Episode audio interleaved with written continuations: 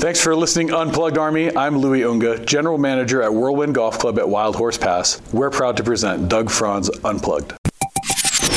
Four-minute offense. Four-minute offense. Four minutes. Four-minute offense. Four-minute offense. Everything you need to know in sports that affects Maricopa County, the state of Arizona, and the world you get in four minutes. We start things off in South Philly. Diamondbacks a loser 5 3. They're down one game to nothing in the best of seven NLCS. Zach Gallen, bad. Five innings pitched, five earned runs. Arizona down two to nothing in only five pitches. Manager Torey Lovullo. They, they came out um, ready to jump on his fastball. There's no mystery that Zach fills up the zone. He's got he's got aggressive fastball and aggressive mindset, and they just they just counterpunched him. They did fight back in the end, but it wasn't enough. Perdomo hit a two-run homer. Alek Thomas also had a sac fly, but it was already 5 nothing. Diamondbacks go down in defeat. Now they take on Philadelphia. Game two today. Merrill Kelly 12 and 8 versus Aaron Nola 12 and 9. First pitch in South Philly at 507. And the other element of the Final Four is the ALCS. Texas took a commanding 2 0 lead by winning both road games in Houston. They win game two, 5 to 4. Off day in the American League today. Game three tomorrow, 507. Coyotes a winner in New Jersey to start the season. Now a loser for game two. They lose two to one in New York to the Rangers. Here's the catch: Clayton Keller hit a got a goal in the second period to tie it up one to one. Then at the end of the second, Coyotes had a full two-minute five on three with the Rangers getting hit with an unsportsmanlike and a slashing. What did they do on that five on three? Absolutely nothing. Coach Andre Tourigny. It's always a problem when you're early in the season. You know, you're you're not in tune yet. There, there's a lot of new piece, new fire, and new new things, and uh, it will be better for sure. That's him talking about the five on three. Game three is already tonight, first back to back of the season. They're in New York to take on the Islanders. Face off tonight at 4:30. Suns were home. It was their last preseason game at home of the season. They beat Portland 117 107. However, Portland didn't play a couple of their starters. Frank Vogel, however, I love the harsh comments when asked about some of the fouls that were picked up by the bench on whether or not there's such a thing as a good foul. Fouls are mistakes to me. Be aggressive without fouling. Okay, kind of a word on life. Be aggressive without fouling. All right. Now, Suns Lakers is the final preseason game of the year, but it's in Palm Springs. Thursday night, 7 o'clock. The season starts a week from tonight. All right, after back to back poor performances from quarterback Joshua Dobbs, when asked what does he need to see improvement on from his quarterback, Jonathan Gannon went with everybody. I mean, I think it's all of us just making a couple more plays here or there, the consistency of that. No. Okay. Well, if you're going to be short with us, can we have a Budda Baker update? Are you going to open up the window for him to come off the pup list? Is there a chance you'll open Budda's window this week? Uh, possibly. Yeah. No. Well, that's it. I said pup list. I should have said IR. I was a little wrong on that. Sunday, they take on Seattle in Seattle at 1 o'clock. Dallas, a field goal winner over the Chargers. And finally, Oh, now this is kind of a, a mess to look at. Try to explain this a mother of four in England decided that she was so upset that there was another car parked so closely to hers that she took her keys out and keyed the car. Now, you might say, well, you've heard of a story like that before. Yeah, here's the catch she had four kids in the car. Hers. Everybody witnessed the whole thing, and they had to arrest her in front of her four children.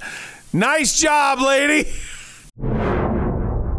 Jackpot Unplugged Army. I feel like a true commander in chief to be able to give you such an unprecedented savings. Go to unplugged at whirlwind.com and check out the new membership club from Whirlwind Golf Club at Wild Horse Pass. Whirlwind Plus. Here's what you get. You sign up for a tee time anytime between now and five days from now, and you can save anywhere from a minimum of 30% up to 60% off plus 15% off at Civlik, the restaurant, and another 15% off in the pro shop. I'm telling you, you walk into the pro shop, get bowls, a shirt, and a hat. You walk over for happy hour with your wife. You might pay for your monthly membership right then and there. It's $34 a month, cancel anytime. Or if you want to save even more, because that equals out to a little more than $400, you can get it for only $299 a year. Whirlwind Plus at Whirlwind Golf Club at Wild Horse Pass. Go to unplugged.whirlwind.com and feel the wind.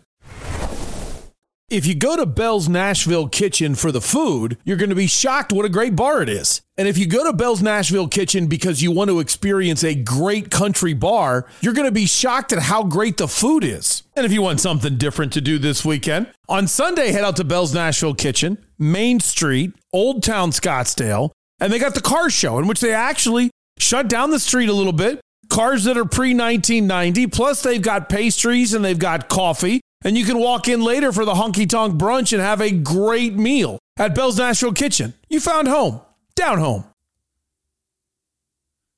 All right, let's stay positive. Am I concerned? Absolutely, I'm concerned. That's our ace, and he made a stupid mistake, and that bothers me. Our offense went back to the crapper. That worries me. And clearly the crowd got in our head. So, yeah, I'm worried too. But that was yesterday. We went into Philly with one goal just win one. Let's go. Good morning, good afternoon, good evening. Whenever it is that you've decided to make Doug Franz unplugged a part of your day, my family greatly appreciates it. My name is Doug Franz. You have found the only podcast and TV show in the world totally devoted to the coverage of the four major sports franchises of one great American city that drops on your phone and television live every weekday morning. We also cover ASU, UofA, GCU, the Rouse Rising, and the Merc I missed. This is Doug Franz Unplugged, presented by Whirlwind Golf Club at Wild Horse Pass. How are you? Hopefully, uh, everything went well for you in life other than the game. I'm still okay. Okay. Uh. Yes, I just well, even though the mic's in the way. There you go. If you're listening to the podcast, I guessed correctly. I totally thought backwards because I'm looking at the screen and said logo on right shoulder. This is right shoulder, and then I realized, wait, it's always opposite, and went like that. But on the screen, it just looks like my right. But then I got to flip. You see, it's not just. It's still not natural just to say it's there. It's natural to say it looks like it's over here, so therefore do the opposite and then get it right. But sometimes I even miss the hat logo, which I don't quite understand. But that's just dead middle. Someday I'll uh, I'll get this uh, figured out, and eventually I want to grow the thing where I'm up, you know, and, and kind of running around a little bit as I uh, learn to embrace television a little bit more and a little bit more. Um, do me a favor if you're interested. I, I I don't want to spend a ton of time explaining, but we are in the WTSM TV week of winners and we're changing our pricing structure basically to be point blank as we grow it's time to hire more people.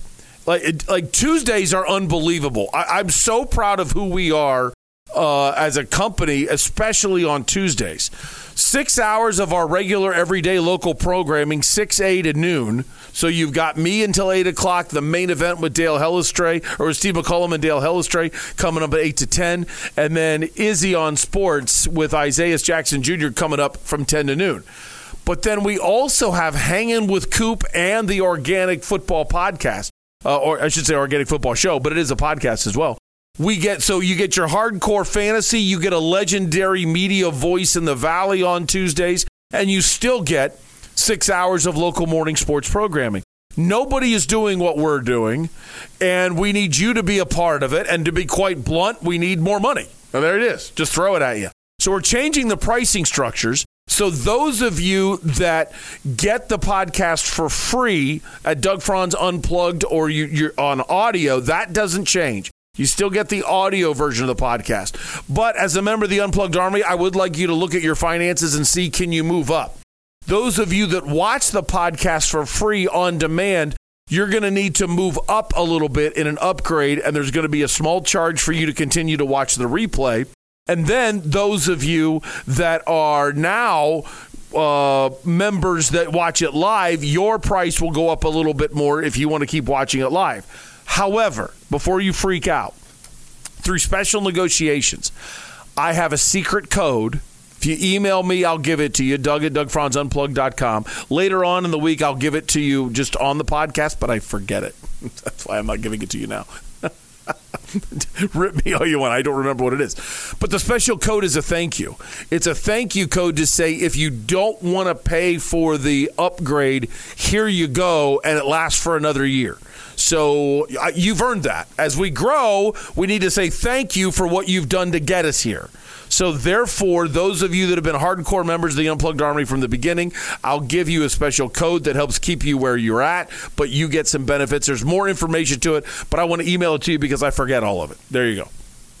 But just remember, prices are going up, but there's a special code to avoid the price. I, hopefully, I explained that uh, well. I've studied the thing like five times, and I I keep not understanding. I can't explain it that good. Yeah, did you? Okay, good. Jeff Weir Production, you made me feel really good. You made me feel really good because for the first time since I got fired, I felt like as I was talking, I'm going to get called into the boss's office. like I haven't felt like that in so long, and I just kept feeling like I'm going down a hole. How do I get out of this? What's going on? What's going on? Um, I'm trying to be positive today. I, I am frustrated. I am, no doubt. But I, I'm just so blessed in life. I have the most incredible daughter. The oldest is just the most wonderful person in the world. And uh, she texted yesterday, no, Sunday, and said, Daddy, can I come over and watch the Diamondbacks with you and, and learn the game? Oh my gosh. Absolutely, honey. Please do. And uh, and then uh, I didn't know this free plug for somebody that doesn't advertise, but I hope to get them to advertise, even though they're national. It's hard to get national companies to advertise. Um, but hey, when somebody does well, I'm going to give them a free plug. I got a Papa Murphy pan pizza yesterday. It was good. Like I don't really like the Papa Murphy original crust. I think it's kind of boring, but the pan pizza was pretty well done. And uh, so I uh, I called in to order it. I, I, I, call me old school. I don't like to put my credit card on, online. I, I, I, don't. I just don't. So I didn't do that. So I called up, put the order in. My daughter swung by, picked it up. It was like twenty two bucks for really for a pizza that we didn't eat the whole thing. I was really happy with that. And then uh, she bought dinner for like twenty minutes, and then I gave her a twenty, so she spent two dollars on dinner. And we sat upstairs, ate pizza, watched the game together and was oh and she's making all of these noises with every Phillies home run. And then eventually she just said when the game's over, "Well, that's okay. We have another chance tomorrow." And she was just okay with it. Like, "All right." And she's always like that. And I'm I'm trying to have that attitude today. I am. It's okay. There's always tomorrow. Well, we have today now. And what was the goal? The goal is always to me split the first two games, get that road win, which we still have a chance to do. And I think the whole thing's about game three anyway. Somehow coming away with a win when Brandon Pfaadt's on the mound. And if we can do that, we're up two games to one with a pivotal game four. But we're okay. Because then we've got two wins in the bag, and we've still got another spot in the rotation of Gallen and another spot in the rotation of Merrill Kelly. So I'm telling you everything's okay. Do I believe it? yes, I do. 40% of my heart and soul is into that statement. Yes, I'm a little worried. Now, if you want to know why I'm a little worried, yeah, I'll tell you in a second. Sound credits today. Boy, we, we got a lot of stuff to uh, to get through today. Uh, we got the Coyotes PR department. Thank you, Coyotes. Suns PR department. azcardinals.com. Um, uh, MLB.tv. The Dustin, uh, or the, excuse me, the Trevor May Twitter channel, not Twitter, uh, Twitch channel. And I think that's it. I think you got it. I, I think, like, I keep thinking there's got to be one more, and I don't think there is. All right. Let's roll. Doug's Big One. Zach Gallen, you are one of the smartest people in the game. What are you doing? What? A first pitch fastball, middle up to a guy that sits dead red and always swings first pitch fastball? What? What was that plan? Who came up with that idea? That's all Jack Schwarber does. He walks up there with a big sign that says, I'm swinging at a first pitch fastball. Well, was this was this to see who had the biggest onions? My cup is bigger than yours. What are we doing? How did nobody in the entire organization step up and say, by the way, this this plan for a first pitch fastball to Jack Schwarber, let's do, does anybody let's I I'd like to rethink that. Can can we can we can we write a memo on this? Can we can we bring in other consultants? That it, it, it makes me worried about the apocalypse whenever we whenever really really smart people do anything that stupid. I, it, oh my gosh, I feel and in no way am I trying to get personal. It would be the last day in hell before I ever rip Zach Gallen's intelligence as a human being. The guy is so much smarter than me. Where does that put me? He knows so much more about baseball than I do. Where would that put me if I'm going to rip him personally? But for a moment in time, it's it is mind numbing that that pitch happened. Absolutely mind numbing. Now, there's an argument that says, well, you know what? He's a great pitcher that missed with location. Maybe that ball was supposed to be six inches higher, and you're assuming with the lofted swing of the last 10 years that's trying to get lift, that therefore, with that big uppercut, he's not going to be able to get up in time, and you just missed on location.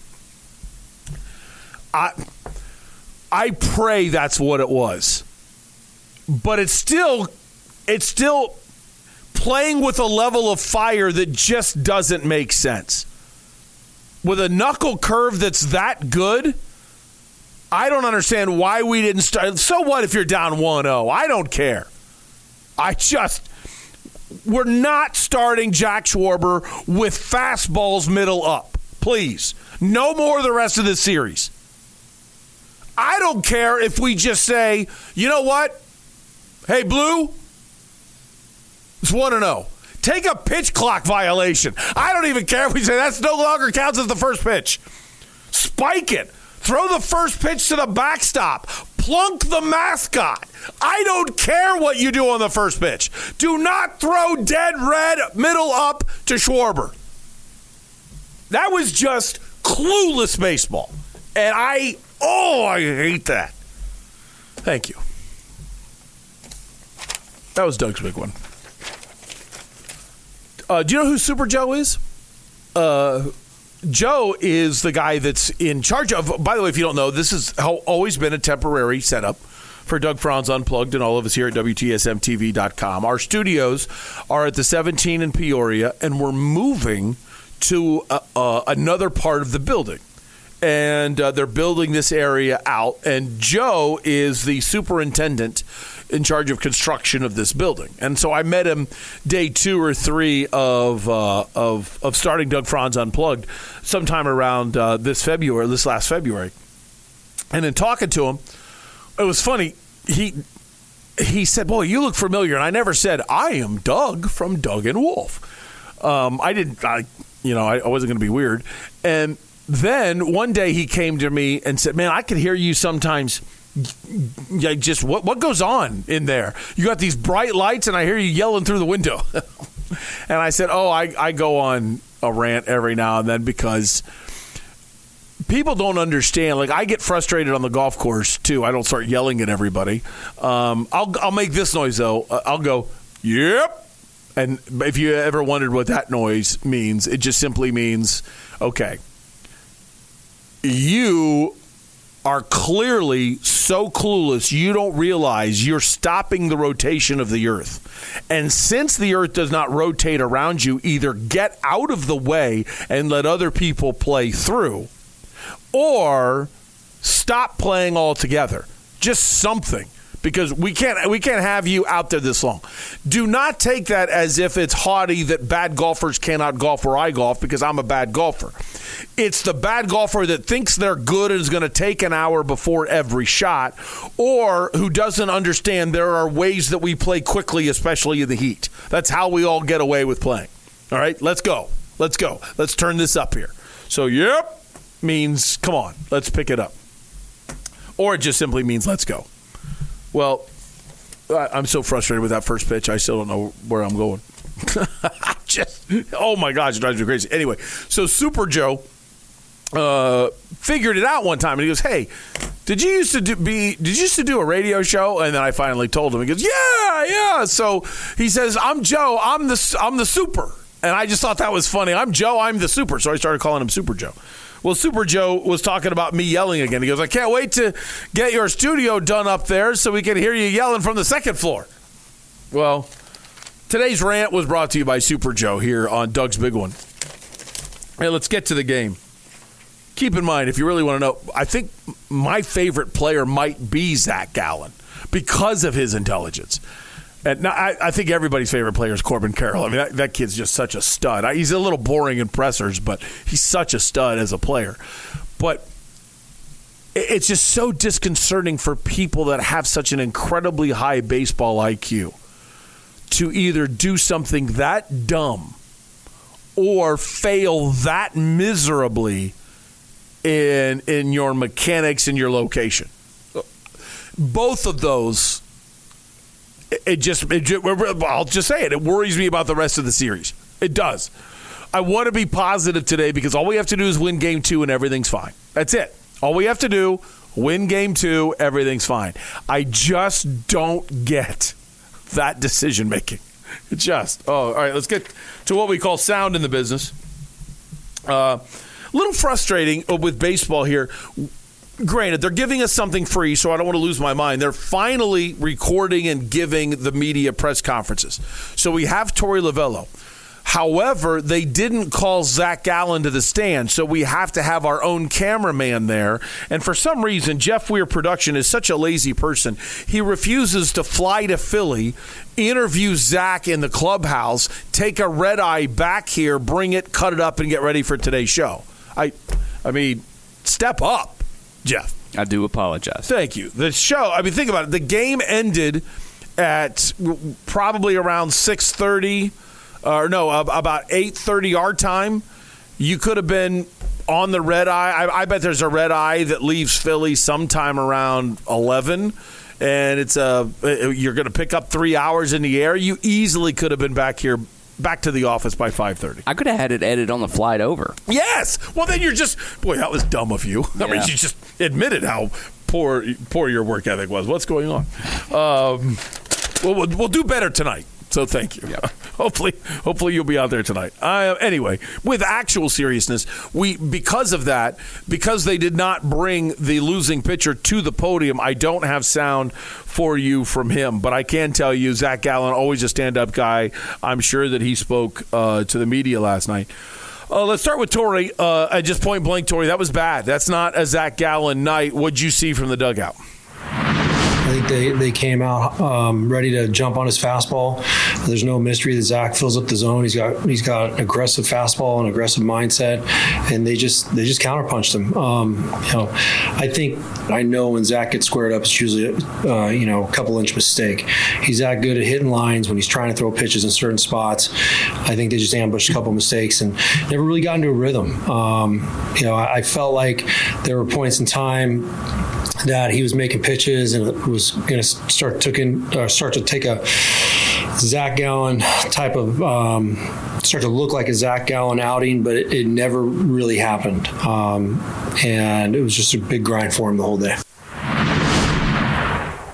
Sometimes you're sitting there doing a presser and words pop into your head because they're baseball vernacular. It just comes out and it's so easy to say it more like a reflex than putting thought into it. And I hope that's the case with what Torey Lovullo was saying right there. He says they just ambushed him on a fastball. Now, let me explain to you what that means first.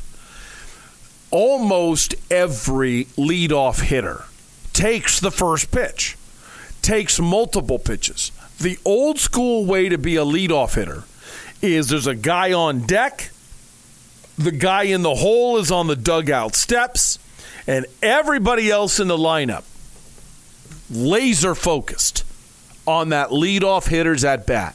What did the pitcher throw? How did it move? What are the what is the umpire calling? A little off the plate, a little low, a little high, gauge the strike zone. I mean, listen, you're supposed to be paying attention to every at bat. But even mentally weak players are staring down the leadoff hitters at bat. And everybody knows the leadoff hitter is going to take the first pitch. Therefore, every now and then, it's sneaky to ambush the pitcher. It's sneaky to swing at that first pitch because the pitcher thinks, I'm going to throw this batting practice fastball. It's the first pitch of the game. You're not going to swing. You're supposed to take it. I'm going to get a strike. I'm up 0 1. Your teammates saw the movement of my fastball. Everybody wins. Okay? So then, wow, sneaky ambush when you swing at the first pitch. So you hear manager Torey Lovullo say they ambushed the fastball. Here's why that bothers me. Because if he actually meant it, Torey Lovullo's being an idiot. There. That's and I Torey, you know I love you. I know it's offensive. I didn't say you're an idiot. I said you're being an idiot. I do believe there's a difference. I'm praying that you just sat there and you didn't really mean he got ambushed. Because Jack Schwarber swings at the first pitch all the time. It's not an ambush if you do it all the time. Okay? If Napoleon invades Russia in the winter every year, guess what Russia should do next winter? Get ready for Napoleon. I mean, you just. Zach Gallen did not get ambushed by a guy that swings first pitch dead red every time. That's not an ambush. It's just idiotic that we fed into it. Oh, I know. Let's fool him. Since he always swings first pitch dead red, let's try dead red up and see what. I mean, just. That'll show him. Oh my gosh. I, I really. It's like I said, it's just it rocks my world when smart people do dumb things. Oh my gosh! All right, uh, here's a great question.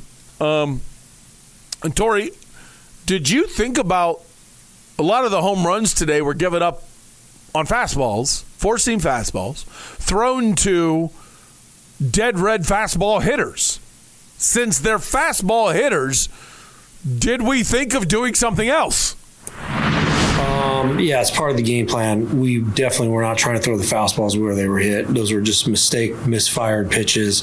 And yeah, we're well aware of of the guys that can handle certain pitches in certain spots. So that's what I'm saying. I haven't had a chance to look at them. Um, you know you get some extension and, you're, and you're, you're, starting to see somebody drive baseballs like that off of Zach. They're, they're definitely misfired fastballs. I know the one to Harper, we are trying to go in on him. Um, I think that enabled him to get ready for the next at bat where we threw a cutter in off. So he was he was catching on to the game plan really quick. So um, they were they were a couple misfires for sure. You know the the Harper homer you know, I can go on a rant all day. The Harper homer, Bryce, if you didn't see the game last night, First pitch, Schwarber goes yard. Uh, get an out to Trea Turner, and then five pitches into the game, you give up a second homer. And Bryce Harper hit a homer on a fastball. He's a dead red hitter. But that one doesn't bother me because it's like he said what you want to do is you want to get to Bryce Harper. You want to throw a fastball under his hands just to get him a little bit away from the outside corner. You'd love for him to fist it on the ground to third. You'd love for him to hit a little pop up. But let's let's face it, it's. Uh, it, it's it's one that you've got to use the fastball to set up the out pitches to Bryce Harper. I get that that was a pitch that was just poorly executed. I'll I'll give you that. I, I will totally give you that. The Jack Schwar the, the Schwarber. Oh my gosh, why do I keep saying Jack? By the way,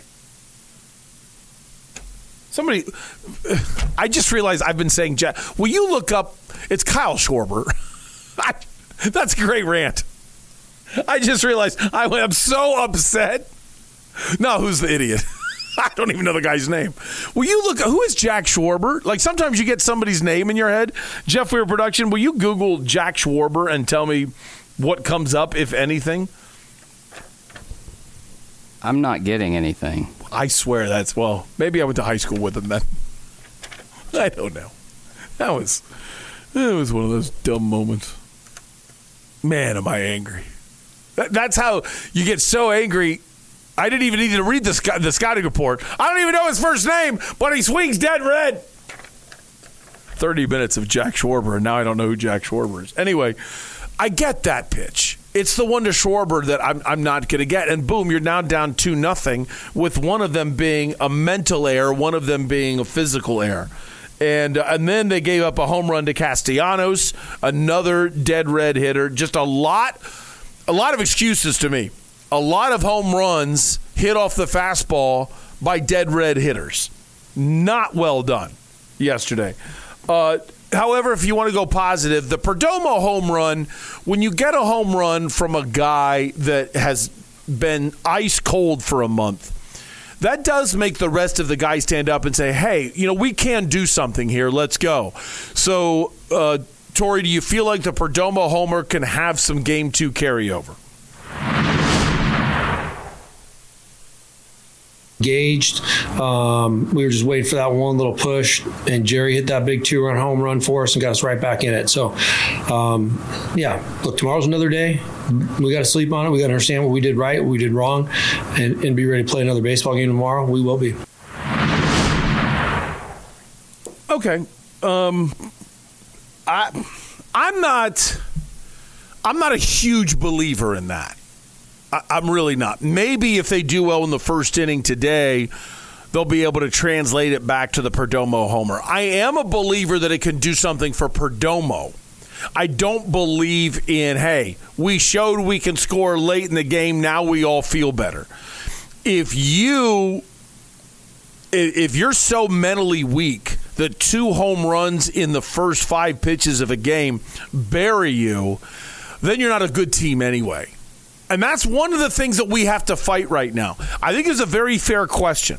Are the Diamondbacks a good team or are the Diamondbacks a hot team? And those are two completely different things. Bad teams can get hot, good teams can obviously have slumps. But are we just a hot team? If we lose today, it doesn't mean we're a bad team. But if we don't play well, if we don't hit, if we get shut down by Aaron Nola, then that means this run is over. That means we were a hot team that ran into a buzzsaw and the Phillies advanced to the World Series. So this is this is kind of one of those games that tests your manhood. It tests your baseball soul, not your actual soul. Okay, no one's heaven and hell is not going to be decided by game two, more than likely. But your baseball soul. What are you made of? What is your baseball character? What is your baseball mental strength? Are you able to compartmentalize a game one loss, learn from it, and then really compete in game two? Or are you soft? That's really what this game comes down to, and hopefully they'll be able to uh, to to do something about it. Uh, like like Ketel Marte getting a base hit in the eighth inning. Okay, maybe that gets him going because one for four isn't good enough.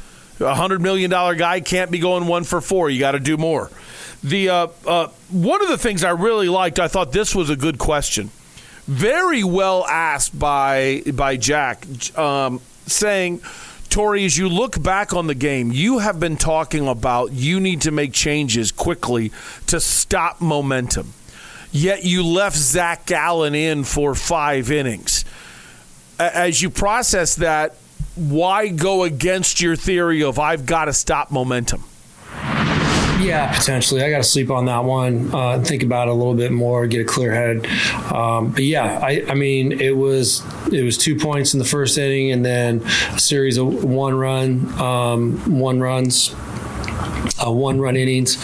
So I don't think there was a huge push of, of that type of momentum that I need, felt like we needed to stop. I just needed Zach to get through five. That was my mindset, and we could balance it out and, and find a way to play catch up. Um, the fifth run was was a big run. There's no doubt about it. That that I I feel like. Um, was something that was a little bit hard, too hard for us to come back from. But we battled and we made it a good game. But um, point well taken. I haven't thought about it yet, but I'll take a look at it through the night. There's a lot of things Torey does that really bothers me, and a lot of times I think he's way too soft on players. I've said that before. He actually knows that's my opinion. We've had some good conversations about it. I really don't want to say how much I respect how he handled that answer. To, to actually say I haven't thought about it and I need to, I'm going to sleep on that. It's a really fair answer to accept there might be some criticism there. Let me first be fair to him and understand why he's saying what he said. He likes to say points. I've never understood that. In baseball, we say you scored a run. And he'll say we had a two point inning there, you know, and stuff like that. I don't know why he says that. But okay, two home runs given up by Zach Gallen, but he gets out of it. Then, second batter of the second inning, bam, another solo home run. I wish right then and there he would have said to himself, This is not Zach Gallen. No more room. I, I, think that's fair. And I think you go up to him and say, Hey, you remember what you told me after the Brewers' first inning? It stops here. Okay? I kept you in. We have that trust. I want you to know now I'm not giving you any more room. Somebody gets on, I might be taking you out. Okay? So pour it on. Don't try to hold back and give me five, six, seven innings right now. I want you to go in with the mentality of being aggressive, go get outs. Go get outs. We'll piece it together from here. We're going to believe in Merrill Kelly tomorrow. We're going to have Merrill Kelly. He's going to give us a good outing. He's going to go six or seven. And then we're going to have the off day on Wednesday. The bullpen will be rested for Thursday. And if we have to use heavy bullpen day today, that's just how it is. I need you to focus in on one thing and one thing only the next pitch. That's it. Every time. Focus in on the next pitch, get as many outs as you can get in a row. That's it. That's what, to me, that's leadership. That's managing right there. Of looking at your ace, realizing he doesn't have it, and saying, I've trusted you before and let you prove it, and you did. Today's my day. That's leadership. And I, I don't think Torey showed leadership by staying with sticking with Zach Gallen as long as he did. So here is what I would have done, okay? In second batter, third inning, Trea Turner gets a double, and boom, there's an RBI single. As soon as the double happens, I've got somebody up, RBI single, then a hit batsman. Boom, we're done here. We're done. I would have pulled Zach Gallen right there. Keep in mind as I'm looking at you, all right? I'm a talk show host criticizing a man who knows more about baseball than I do. And I'm also telling you, it doesn't mean I would have been proven right. Maybe I, the bullpen comes in and gets shelled, and this game ends up 9 to 3. I don't know the answer to that. I just know I'm getting Zach out of there because he doesn't have it. And then to me, hit batsman walk, and then you get a clutch double play in which Ketel Marte just choked on a terrible throw, and it got dug out by a Christian Walker on a fantastic play. But if he doesn't dig that out, it's going to get even worse. And then you got, to me, Torey Lovullo got saved by the Christian Walker dig. Because if he doesn't dig that out, Alec Bohm I think, in my opinion, would have scored. He's rounding third anyway on the double play ball. So as he rounds third, that ball gets by Christian Walker. It's no double play. The innings extended, and another run is scored. And then everybody would have been like, "Oh my gosh, Torey Lovullo! It's shocking this happened." And now Torey gets somebody up in the bullpen. After that, you can't rely on a just tremendously brilliant play by an infielder bailing out a weak infield, another weak infielder, and another weak effort from Ketel Marte, and let and let Torey Lovullo off the hook. I think that inning got away from him, and he got saved by Christian Walker. Thought that was bad managing. Then you look at the fourth inning. Granted, no runs scored, but you needed an out at the plate from again Christian Walker on a fantastic throw, in which you have an out, a single, a double, and then a hard hit ball to first base that was 100 miles an hour off the bat. And he makes a great play to cut down a run at the plate. See, that that's another time where Christian Walker is bailing out you for leaving the pitcher in who gave up single double after already giving up a lot of runs. And then in the fifth inning, we'll lead off walk. And then back to back lineouts. I mean, hard hit line drives and then an RBI single. Zach Gallen never had it in this game. So there's a fair argument to be made that everything I just told you was wrong let's face it, there's a fair argument that can be made because Zach Gallen did at least get you through five. But I don't think your ace giving up five earned runs in five innings when the manager left him out there that long is a positive. I think that was a mistake. All right, another mistake I think Torey Lovullo made in this game. If you didn't see what happened, Torey Lovullo had a tough decision in which he decided that he's going to have Longo come out – and Pavin Smith come in, and then as soon as a pitching change is made, they take Pavin Smith out and they go to Emmanuel Rivera. Why did you make all of that movement? What was your thinking, Torey? Yeah, um, there's there's two school two schools of thought. Um, you know, you've got a you've got a pitcher that's 18 to 25 pitches into his outing, and and you can continue that having that guy pitch, and Seranthony, um, Dominguez, but I just felt like there was there was other favorable matchups. I was going to go to Pavin, force him to go to Alvarado. I felt like they were going to push Alvarado into the next inning. Maybe maybe he would he would lose a little bit of momentum after getting out of the big jam and have a little bit of a natural letdown, but he didn't. He went out there and executed. So I, I just was playing playing some different thoughts. Um, it didn't work out. I'd love to see what happened the other uh, with the other other choice, but we'll never know. It's the beauty of the game. It's not a high leverage situation. You got one runner on first. You've already got two outs after the sac fly. So, not a high leverage situation. But the reason why I think he made a big mistake here is did you hear him talk about I was looking at Alvarado later in in in future innings? Okay. Here's what he means by that. He's got Longoria up against Dominguez. That's a matchup that technically is is something where you're going to look at that and say, you know what, I, I would rather go with Longoria. I would rather go with the veteran right there. When he mentioned that they're going to go to Al, uh, Alvarado, Alvarado's a lefty. Longoria is a righty. I believe the way the Phillies care about analytics too. But I think the Phillies are one that to get a veteran out, I think they were going to bring in Alvarado anyway. I think Torey got outmanaged right there because if I'm looking at it, I would rather have, yes, it's right on right, but I would rather have the matchup be Dominguez versus Longoria instead of playing this game because I think Alvarado was going to come in anyway. And if Alvarado comes in anyway and I'm right, I've got Alvarado versus Longoria. No matter what, I would rather have Longoria up there if I've got to go right on right than have Rivera as right on left. Because I, I, I don't want a young player in Emmanuel Rivera in that situation. I believe Alvarado's coming in anyway. I think he got outmanaged right there. I don't know if I'm right. Maybe Longoria pops up, nothing happens. But I, I think that was a couple moments in this game where I think Torey Lovullo got outmanaged or one moment where he got outmanaged, one moment where he really failed in his decision making, and it could have been much more costly than it was. Hopefully, everybody steps up, plays better today. 507 first pitch, and of course, we'll have a lot to talk about. Uh, coming up tomorrow morning about this, and hopefully be talking about the Diamondbacks being able to uh, get this uh, game evened out at a game apiece before Game Three at Chase Field. All right, coming up next.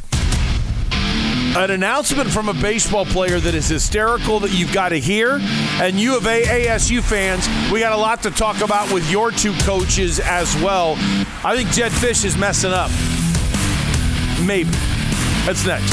This is Doug Franz Unplugged, presented by Whirlwind Golf Club at Wild Horse Pass on WTSMTV.com.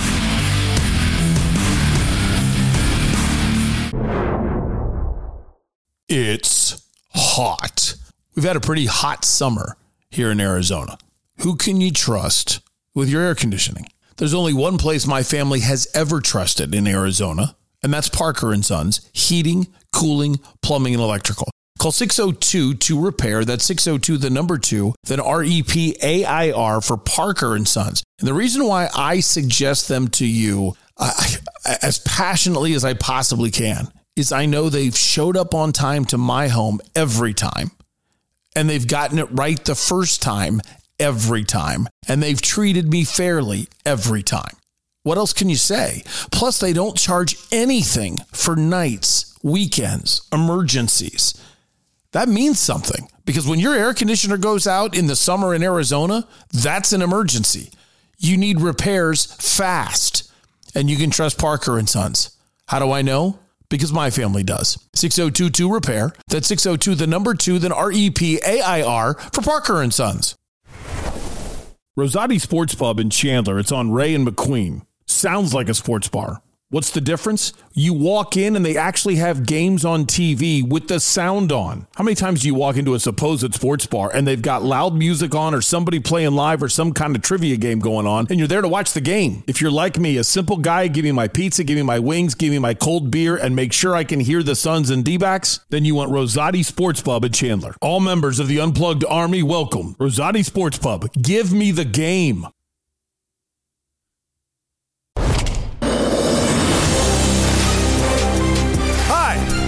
My name's Doug Franz. I'm putting my name in to be Speaker of the House of the United States. WTSM TV does not approve this message. Ah, wait, wait. uh, I can do both, I think. Do this from 6 to 8. I have to do it live from my chambers. That's one reason to be a judge, just to say I have chambers. That's just kind of different. Uh, I we, we live in a country that doesn't have a Speaker of the House for like two weeks. Irrelevant of your politics, what is going on? It's just so dumb.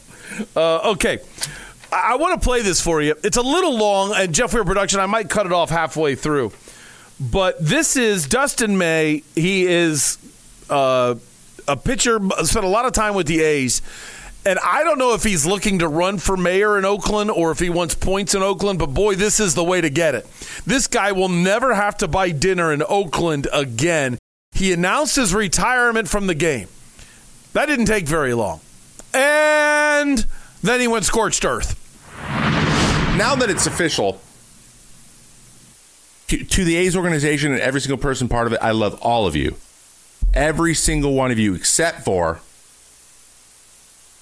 one guy. We all know who that guy is. Sell the team, dude. I tried to get a sell shirt, it didn't get here fast enough. Sell it, man. Let someone who actually like takes pride in the things they own own something. There's actually people who give a about the game. Let them do it. Take mommy and daddy's money somewhere else, dork. And also, if you're gonna be, if you're gonna just be a greedy, greedy, own it. There's nothing weaker than being afraid of cameras.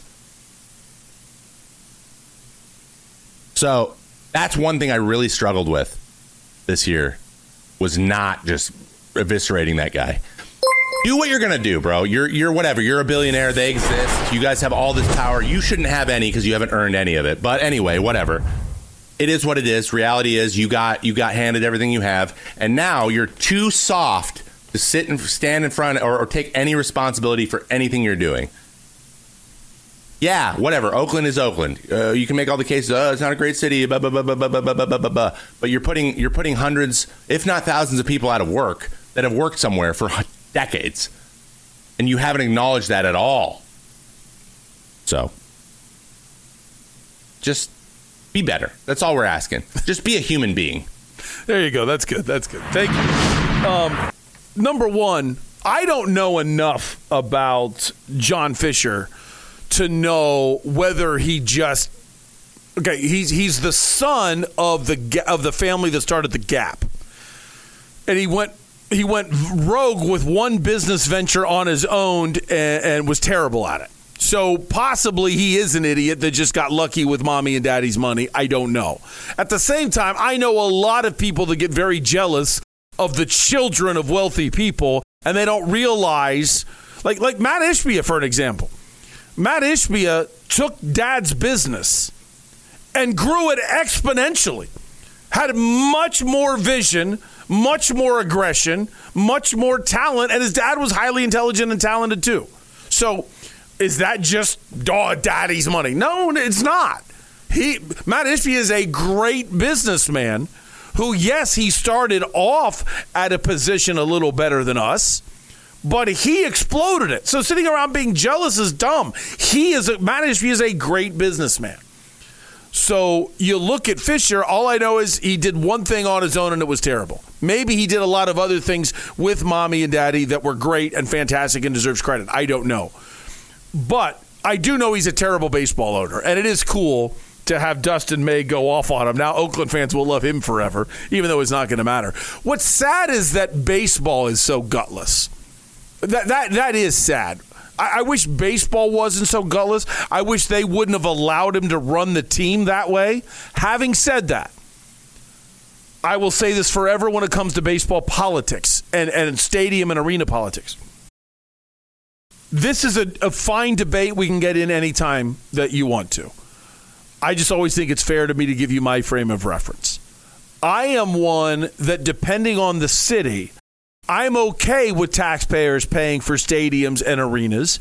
I do take an example the uh, study every time that we host a Super Bowl and the billion dollar economic impact hosting Super Bowls has, which to me justifies taxpayers paying for that stadium. I think it's a good idea. I would be against it if I lived in Fargo, North Dakota. I think that's a dumb idea for taxpayers to pay for a new arena in Fargo waiting for an NBA team to come in and fill it. Things like that. It depends on the situation for me. But I don't have a philosophical argument against it. There's a lot of you, and there are, and listen, people fund studies that show I'm right. There are people that fund studies that would show you're right if you're totally against it and you hate it. And you say, why should we build billionaire or buildings for billionaires? As long as people totally accept that that team will leave. Listen, if the Browns can leave, anyone can leave. So I think it's highly hypocritical to sit around ripping the Oakland A's for moving and at the same time rip every everybody in Oakland uh, and say they don't deserve a stadium. Listen, if you're not going to build the stadium and Vegas will, why shouldn't he leave? Of course he should leave. It's free money. If he's getting free money somewhere, why wouldn't he go? If somebody is paying for a new house for you, are you not going to take it? You, no, no, no. we we want to build you. A, no, no. I'm going to stay right. Okay, this house is ten times worth more than your house. Nah, I'm good. I'm good. Okay, how many people are going to stay where they are? That's all this is. The guy's getting free money, so he took it. I don't mind that. What bothers me is the people in Oakland that don't rip the mayor while they're ripping the owner. And if we're going to rip the owner, let's keep it baseball wise. He's a terrible baseball owner. I think Vegas is stupid for wanting to give a guy money to run a franchise when he's clearly this bad of a baseball owner. That's a dumb move by Vegas, but hey, it's your money, knock yourself out. Let's get to uh, college football. I got a lot of things I want to talk about college football wise. Let's start with Jedd Fisch for a second. This is a little bit long, I admit to you. It's it's 3 minutes long, but I just love his openings. I love what he has to say, and I think if you're a U of A fan, you're going to love just not hearing stuff edited, just saying, "Here's my coach." And if you even if you hate U of A, Jedd Fisch is such a good coach. We can all learn something from him. So here's his ideas about the massive upset of Washington State. I say massive because of the score, not because of the win, but because the sheer domination of what they put on the Cougars. Okay, uh, good afternoon, everybody. Hope everyone had a nice weekend, uh, or Sunday at least, and uh, or if you were here at home, that you enjoyed the game on Saturday, and then uh, had a good Sunday. So uh, obviously, uh, we're very excited about going into the bye week with a victory. Uh, it's always a great way to start a bye. Uh, we'll be on the practice field today, tomorrow, Wednesday. Um, we'll go um, spiders today, shoulder pads tomorrow, full pads on Wednesday. We'll lift them on Thursday, and then uh, take two days off before we start up again um, Sunday. So uh, obviously, great challenge ahead of us with Oregon State. So we know that that's going to take a lot of our time and efforts as we get going. Uh, looking back on the past game, um, I thought this past game we played as good as a team as I can remember us uh, playing. I think uh, we've said that a couple times this season, and it's gotten better each time. And uh, this was certainly our best effort. After the first drive on defense, I think they had 117 or 119 yards the rest of the game. Offensively, um, we moved the ball eight different times uh, into scoring territory uh, five touchdowns, three field goals. We only punted twice. Both of those were one was off of a sack and one was off of a holding penalty and a false start in the same drive. So when we didn't have a negative play, uh, we scored. And I think that's a huge part of being successful as an offense. You know, went back and really looked at our team from seven games of a year ago to seven games now. And I can tell you the biggest difference is the defense. Uh, our defense is playing at an elite level. Offensively, we have 16 less explosive plays than we did a year ago. Um, we had 89 after seven games last year. We have 73 after seven games this year. Um, we have the same amount of turnovers last year and this year. Um, but the biggest difference, obviously, is uh, we're doing a fantastic job of uh, having long, sustained drives. We're continuing to score over 30 points a game. And um, I think we're sitting there in the top 25 in total offense, 23 um, this year, 20 last year. Um, but defensively is where we've made just enormous strides. Offensively, a year ago, defensively this year. And uh, we are sitting here now defensively talking in a situation where uh, last year we were giving up 209 yards a game rushing. Uh, this year we're giving up 96 yards a game. Um, when you look at explosives from a year ago till now, um, there's an, a, I think there's like a 27 less explosives in seven games. Uh, takeaways, we've taken the ball away eight times this year. We've only took it away three times last year. Uh, so when you look at those type things, that's to me where the difference is. We made a big commitment saying a year ago we were going to go from where we were on offense, we needed to get really good on offense. And we committed to that last year. And I think we went from 120th to 20th and we've remained there. We're 20th, we're 23rd in total offense this year. Now we wanted to make that same commitment in defense, and um, we've done that. So we got five more games. We got to see how good we can be. We got to see if we can earn our right for six games and uh, or seven games, whatever that might be. And we're going to do everything we possibly can do to get there. So we're going to practice harder, uh, work harder, and uh, see how good we can be. I don't remember ever being critical of Fisch Since he, since he's been hired, I thought this guy gets it. I think he's making one of uh, a small mistake this week. I think he's working the guys too much. I think when you get a win like that over Washington State, and I realize this program is not where it it wants to be yet, but when you get a win like that against Washington State, I, I don't think you go all the way until Thursday. Now, uh, Jeff, your production jumped in and asked me a question, so let me go through everything he said. He went spiders, shells, full pads, lift. Okay. If you know why it's called spiders, I do. That is actually a hole in my knowledge. I don't know if it's the name of the company or what it is. I would love to know why it's called spiders. I know what spiders are. I just don't know why it's called spiders. But spiders, a lot of players will wear padding underneath their shoulder pads. Well, spiders, when you say we're going with spiders, that just means that's all you're wearing underneath. You don't have any other pads on, you'll wear that and helmets. So it means very, very little contact. We just want you in a helmet so you're still used to, hey, I'm in practice mode, and to keep your vision confined to the vision that you have in a helmet to make sure you're still in football mode. But spiders means we're only wearing padding just in case there's contact, but we don't want you having contact. Shells are where you're not wearing all of your pads, but you are wearing uh, shoulder pads and helmets.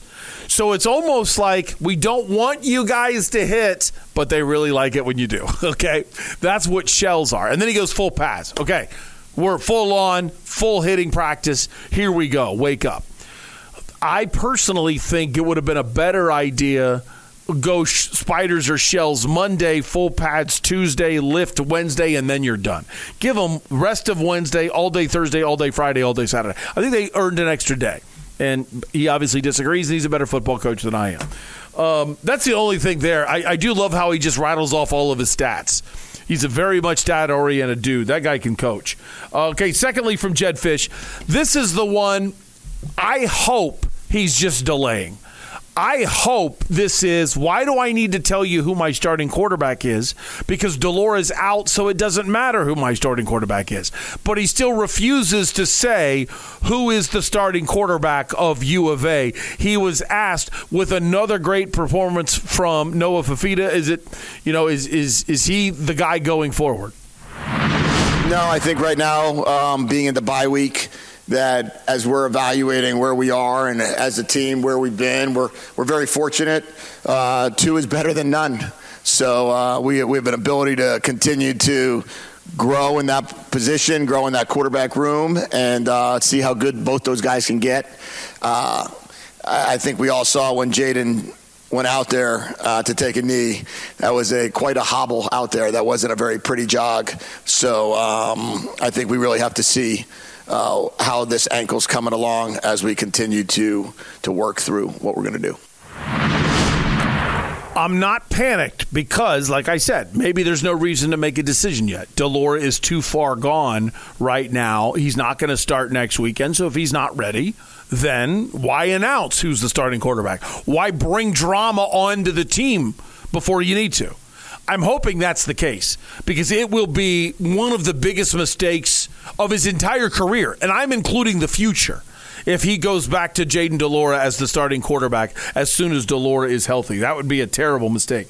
And then the last one, this is just good football 101 and it's another chance to rip Kliff Kingsbury this is Jedd Fisch talking about a great question of one member of the media, and I don't know my Tucson media at all, has noticed a lot more motion in the offense, and he means pre snap motion.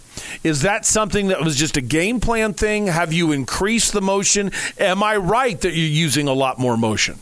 I don't know what the analytics would say on that. If we have or have not, we're kind of we are a motion team. Um, I've since I've been in I, I, think since I went to the Rams, uh, I wasn't a huge motion team at UCLA when I was the play caller there. But when I went to the Rams, uh, really started investing time into how motion can give you give your quarterback a lot of answers to the test ahead of time, and then also how you can um, manipulate the defense in certain ways and change the math, so to speak, in terms of how you can get better angles and better box counts and different coverages. So um, this offseason, we invested a lot of time in our motion game. Um, I don't know if we necessarily early on how much we used it when we were playing NAU or UTEP or, um, but or when we got behind against Mississippi State. I think we probably went a little more tempo, which is less motion. But these rest of the games, uh, we certainly have committed to it and will continue to. I love this conversation. There are two reasons to not use motion if you're wondering. Two really good reasons to not be a, a, a, team that uses a lot of motion. One is you're trying to go with tempo. I mean, it would be dumb if you're down by a touchdown with two minutes left and you're wasting time having guys run back and forth sideline. You know, you, you, you need to get the ball snap, let's go. So going with tempo is a good reason not to use motion. The second reason you don't use a lot of motion is because you're a bad coach. That's it. Those are the two reasons tempo and you're a bad coach. And the reason why I say because you're a bad coach, what using motion does is it can bring on problems for your offense if they're not well coached. And I'm only talking about reasons to not use it, not what it benefits you, reasons to not use it. Okay? You might not know this. A man on the line of scrimmage can't go into motion. Okay? That's the illegal motion. So you've got only people in the backfield. Now you might think the backfield is behind the quarterback. Truth is, the backfield is anybody that's a, line, a, a yard off the line of scrimmage. If you've ever seen two guys on the line of scrimmage and you think that was weird, why did they waste their time doing that? Okay. If there's a guy that's on the line of scrimmage, but he doesn't have his hand down, he can then you can switch. You can have a guy go into motion on his side of the field, and then that guy takes one step back, and now he's off the line of scrimmage. Okay, oh, now I got to step up. I now I'm on the line of scrimmage. There are formation rules on what you have to do. And if you don't coach your players on how to move, how to move motion, how to change motion men, making sure everybody is set before someone goes into motion, if you don't get that figured out, now you've caused a headache for your own team. You get hit with penalties because you didn't coach them well. That's why you don't use motion because you're not a good enough coach to coach it. The reason why, of course, you use motion unless you've got a very sophisticated defense, it is the biggest telltale sign to the quarterback. Are they in a man to everybody? Are they playing man to man defense? We don't say man to man in football. You say man to man in basketball. You say they're in man in football, or they in zone. The reason why, if you're in man and a guy goes into motion, that's your man. So now you go across the formation on defense, watching him. Well, as soon as the quarterback sees, wow, our guy ran left, their guy ran left, guess what? They're in man. Okay.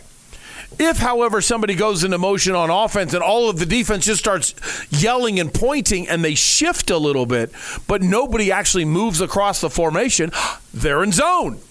Therefore, they're moving slightly because the motion man just entered into somebody else's zone. Okay. That's what he meant by answers to the test to the quarterback. It also tells the receivers how to run their routes. Have you ever seen a situation where a quarterback leads a player too far and you think, oh, what a terrible throw? The truth is, it could have been a bad route. The receiver might have read zone. And if the receiver reads zone, sit down. Sit down means you don't actually sit on your butt. It means stop running towards somebody else's zone. Stand in this spot where you're open because you're in between two zones. Now you're open, you can catch the ball. Two guys have to converge coming out of their zone to get the hit on you. You're now officially open.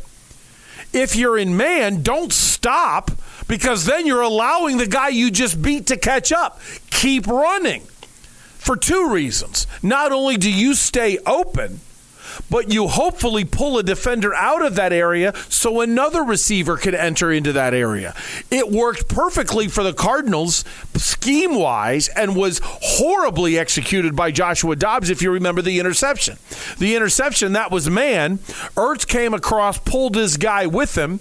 Now Ertz is running into coverage. It's a double team. And for some stupid reason, I hate to say it, but it was stupid he throws a pass to Ertz, and Dobbs was slightly behind. Ertz tips it, it's intercepted.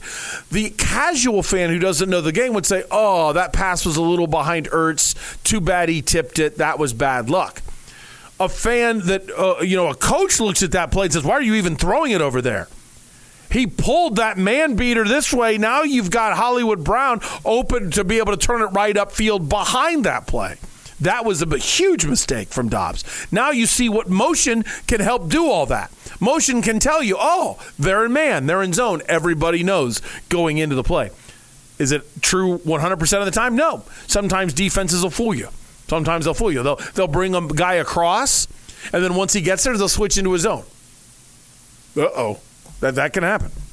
I just like that conversation. All right, let's. I still want to do Town Hall Tuesday, so let's quickly get to Kenny Dillingham he was asked, just give us a health update. Now that you've had a bye week for ASU fans, are we actually going to be seeing some of your guys back on the field?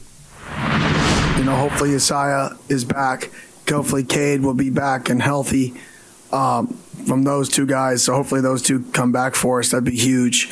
Uh, running backs to Carlos Brooks. Uh, we hope to get back this week, um, this week or next week. Just kind of still feeling that out.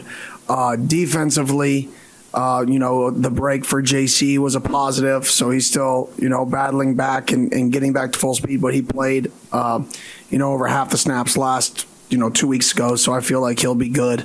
So I feel like the guys that were out for, you know, not season endings uh, got healthier, uh, still banged up, but, you know, definitely better than what we were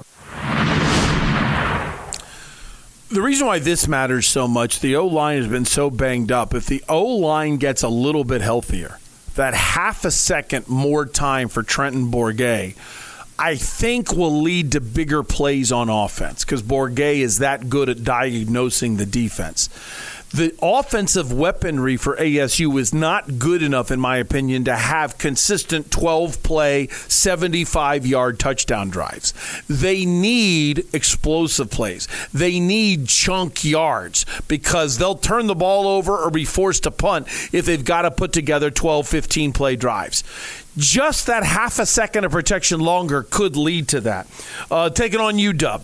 If you don't know the story with UW, Penix, you got to say that very carefully. Penix, the quarterback of uh, UW, originally went to Indiana. Indiana's coach went to UW, so Penix followed him. He already knows the offense very well. Easily one of the best college quarterbacks in the game. He's having a good year. What do you see from him, Kenny Dillingham? Yeah, contain is the correct word. His release is incredible. The uh, the ability for him to get the ball out uh, to somewhere he's not looking. I mean, he had a throw this Saturday, um, going throwing the ball to his left on a third down where he was looking to his right and there was a free hitter on his left. And I mean, he got the ball from the moment that he wanted to release the ball into the receiver's hands, who was 12 yards away uh, down the field for a first down. I could have sworn it was two seconds it was throw catch. And because he has a strong arm, he's got a quick release, and I think that's one of his greatest skills is he doesn't get sacked. He doesn't get sacked because he is. This is year I believe five in this system. Uh, he was with coach uh, at Indiana, and he had a lot of success. And then he came out here, and this is year two here. So this is a guy year four in the system. This is a guy who's so comfortable in their system, and he's a vet, and he's a freakish talent uh, yeah, he's really good. I knew what he said there, so I cheated and I looked at Twitter just in case anything broke, and I just saw something that rocks my world. And I can't tell whether it's brilliant or stupid. Did you watch last night's Monday Night Football game? I, I don't know if you did, but there was a nut job Charger fan this woman that I mean, it was just it was crazy. It, you could not help but laugh at how weird she was reacting to the game. There are rumors she was an actress. There are actual rumors that the Chargers paid her to be a totally emotionally invested fan and then told ESPN, the producers of Monday Night Football, where she was sitting. Now that's just a. It doesn't even have to be like I'm not trying to spread a rumor, even though that's exactly what I did. But has it come to that? Uh, that's that's such a weird story because the Chargers don't belong in L.A. L.A. doesn't even want them. It's a waste of time. But to actually get to the point where we're paying fans to be, to seem invested, come on. Sorry. And I meant Desmond Howard, not Dwight Howard. Oh, I think oh, okay. he might have said Desmond, and I, my my head was thinking Dwight. Okay, okay, yeah, Desmond Howard and and uh, and Penix this, Penix that. Uh, I did know, I did know that. I admit what you said. So it, in my ear, Jeff Weir Production was telling me about Dwight Howard yelling Penix, and I thought, wait, I didn't see that. Why is Dwight Howard going to a UW uh, Oregon game? Now I understand. Desmond Howard, yeah, not a fan by the way. Desmond Howard. Um, I, I don't know if I've ever told you that story, but ESPN once a year would say, "Hey." We have one of our guys available for you. Oh, okay. So you get all excited. You're going to get an ESPN guy to come on your show, uh, like a big name dude. And then as soon as they get on, they go, okay, he's got eight minutes. You're like, wait, what? And then they're getting paid for how many interviews they do, and, and ESPN gets gets them a sponsor, or the agent gets them a sponsor, and then one of the questions that you ask has to be about the sponsor, and it's like you didn't even know it was a paid for interview, and you've only got eight minutes, but you lose a minute because you got to ask about the sponsor, blah blah blah. So we had Desmond Howard on to talk Pac-12 football. The guy knew nothing. The guy knew absolutely nothing. And to this day, I've always ripped myself for not just busting him on air. As soon as he got off the air, I kind of joked, well, that was the biggest waste of eight minutes we've ever had on this show. And Wolf thought that was really funny that I ripped it because we both knew it was a terrible interview because the guy knew nothing about the Pac 12. But what really made me mad at myself when I got home and I listened to the interview is why didn't I just bust him and say, Desmond, do you have any idea what's going on in the Pac? Can you name three players in the Pac-12? You know, I just I should have been a jerk. I sometimes being a jerk is a good thing to kind of defend all of us as listeners to prove ESPN guys don't even know where Corvallis is or how many times they talk about ASU and show a block A helmet, you know, stuff like that drives us all crazy. And there was a moment right in time, and I didn't do it. Failure. All right, uh, coach, tell me about the UW offense as a whole, whether somebody's yelling Penix or not. motion shifts, eye candy. They do the same stuff, and they present it a bunch of different ways. Uh, they they do a really good job. Uh, co- I mean, I mean their staff. I mean, obviously their office coordinator, a good job creating leverages in the passing game with split variations. So I mean, they threw a double post last week off of a cut split versus quarters, where they they created an advantage play versus an outside leverage corner. So they do such a good job varying that up. And then their offensive line uh, is good. And that helps. You know, when your offensive line can pass protect four on a consistent basis and you can go through your third, fourth, fifth reads on a consistent basis, you're going to be a good passing team when you combine that with the weapons they have, the scheme they have. So I would say this is one of the rare teams that has difficult scheme with good players, great quarterback. And not many times do you have to play all three. Usually you get to play, you know, a simple scheme and we're going to beat you through our players. And then they have better players. Very rarely do you have to play a team that is super well coached with great players that use advantage plays. Uh, which is kudos to them. They do a really good job. I think Coach DeBoer is one of the, the top offensive minds in, in football, one of the top head coaches, and, and uh, kudos to him. thought that was a great compliment and a great football breakdown. Because think about it, I don't have to outcoach you if my players are better than you. I will kind of yours. I kind of want to get out of their way. Let them go be great. Stay out of their way. So have simple plays so my athletes are not spending too much time thinking. And then if I don't have great athletes, I then want to out scheme you. So I've got to use advanced schemes to try to fool your great athletes so they get out of position or they over pursue. And he's saying simply their quarterback's great, their players have a high football IQ to run advanced stuff, and they're better athletes than most teams have. I mean, the way he set it up, it's fifty to nothing. I think that was a that was a good one. Uh, this, I really care about what's going on with Jalen Conyers. I am worried that Jalen Conyers had a breakout season last year. I think a lot of people look at the new coaching staff and say, "Why can't you get Jalen Conyers to do what what Sean Aguano started getting uh, uh, him to do, and even a little bit of the old regime, even under Herm." I'm a little worried that he was so successful last year that there's too many people in Conyers' ear trying to say, hey, just stay healthy. Stay healthy for your great day in the draft. Listen, to the people that are telling Jalen Conyers this, you're no longer a star. You're no longer the Mac Daddy of the draft. Your draft stock is going straight down. Why? Film you don't look like a football player anymore. You look like a guy that's trying to be careful to not be hurt. That means you don't love football. Whoever is in your ear telling you play this way or try to skip out on practice or go soft all the time, whoever thinks that's a good idea, they're failing you. You are losing hundreds of thousands of dollars, if not millions of dollars, as your draft stock goes down. Maybe you get into the NFL, you get a good situation, and your second contract will be worth good money. I don't know. But Jalen, somebody's got to wake you up to the fact that you're not producing enough right now. And I, I think it's mental. I think someone's in your head. You're a young man. I get it. I've been influenced by people in my life too that I shouldn't have been. It happens. But stand up and start doing something and start this weekend. Coach, uh, it looks like you're moving Jalen Conyers into different positions and actually away from being a tight end sometimes. What's going on?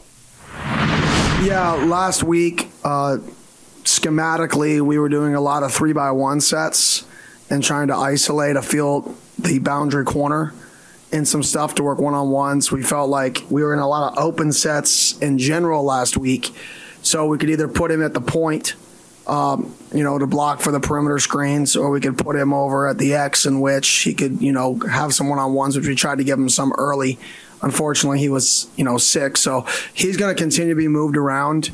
uh, you know, around the field. He'll work out with the H's, but uh, just throughout different game plans, you know, he will become the solo to X a little bit. But for us, that's not the the X. So moving forward, he'll he'll get back to the H.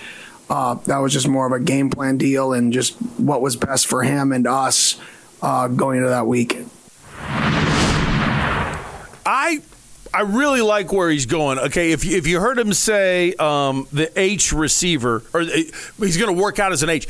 H is the letter for tight end. Like a lot of people will say wide receiver. Well, there's different wide receiver positions and there's different tight end positions, so it's easier just to kind of keep it like to use to say he's the tight end. Coaches would rather say, "Here's the weapons I have." Every play, you have five linemen, five weapons, and a quarterback. You get to do whatever you want with those five people. Does that make sense? What, however you want. Do you want five receivers? Great. Do you want four tight ends and a running back? Great. You know, whatever you want to do. So the the easiest way to know is just say H is the consistent is the tight end, and then X, Y, and Z are different receivers across the formation, depending on are you on the line of scrimmage, are you off the wide uh, in the in the slot, different things like that. If you've ever wondered what the uh, what the X, Y, and uh, and Z receiver are, but more specifically, I wanted to focus on the H since that's what he was talking about um, a, a little bit. Okay. That's it for ASU. We got more ASU coming up this week. Coach also talked about NIL deals that I want to get into. But I, I have Suns and I have Town Hall Tuesday and I got versus Vegas. We still have a lot to do today on Doug Franz Unplugged. Hopefully, I'm doing a good job entertaining you this morning. I'm still a little worried about first pitch fastballs to Kyle Schwarber. Screw Jack. Throw Jack whatever you want. the Suns coming up next on Doug Franz Unplugged, presented by Whirlwind Golf Club at Wild Horse Pass on WTSMTV.com.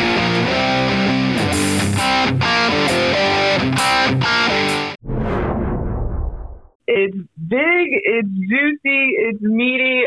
Get your burrito at Burrito Express. If you're having a hangover, a bad day, even a good day, still get your burrito at Burrito Express. It will make you feel better. Burrito Express started with my father about 25 years ago. He got laid off and decided that he needed to do something to provide for his family. My brother and I were older teens, 17, 18 year old, and I'm going to do a trial out of my house. So literally, we decided we're going to start out of his house. So we delivered uh, menus in a square mile area, literally started delivering burritos out of our home in Mesa, Arizona. And after about a month, he said, let's do this. Went and found his first location. And believe it or not, that's how it started. We started with one location back in 1995. Now we're we are now.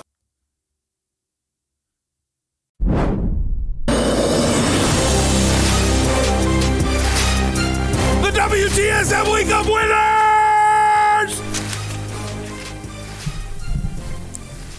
Point blank, we're trying to sweet talk you into moving up the ladder, either joining the basic plan, joining the live plan, or joining the premium plan. So, therefore, we've got a bunch of restaurants that said, yeah, we'll give something away. And that's what we're doing today uh, and all this week. The week of winners. Every show having a, uh, a week of winners. And here's what it is log into your account, and then we ask you to get promoted, okay? Basic, live, or premium. And if you aren't subscribed, uh, then jump in anyway. But once you get yourself in, then all you have to do is it's kind of exciting. Once you get yourself in, you then just click on the day of the week. And when you click on the day of the week, you then register yourself for that day. So yesterday, one of the people that clicked on Monday was General Mike. General Mike, congratulations. He won a huge gift card from Pita Jungle yesterday.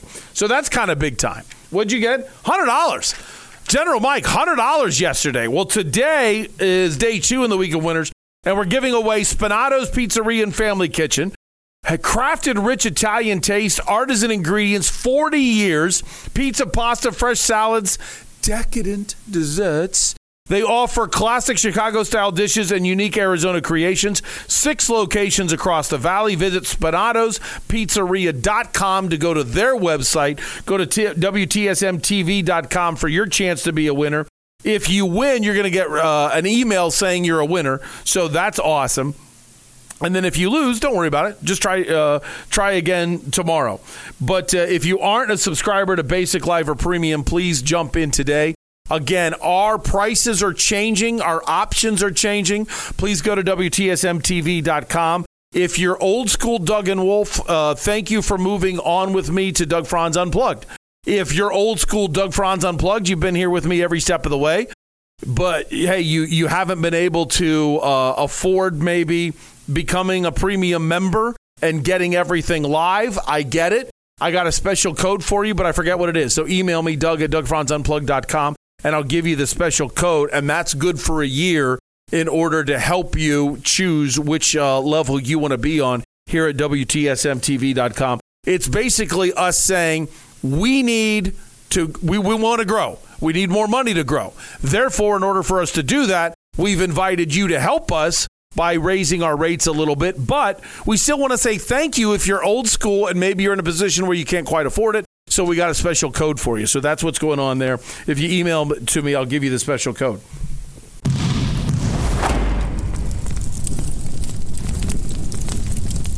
Uh, let's get to Suns quickly, and then I also have Town Hall Tuesday that I uh, want to do. We're going to say, hey, guess what? We're saving Kevin Durant for tomorrow, by the way, Jeff Weir production. Just a I- heads up, I don't have Town Hall Tuesday yet. I know that. I know that. Um, let's get to Frank Vogel. This is long. This is from pregame. Okay, Suns a winner yesterday. The ball movement's unbelievable. Unbelievable at times, especially with the starters in. But this is a two minute quote, but I loved it. I, I want to be able to give you Suns in a way that nobody else does.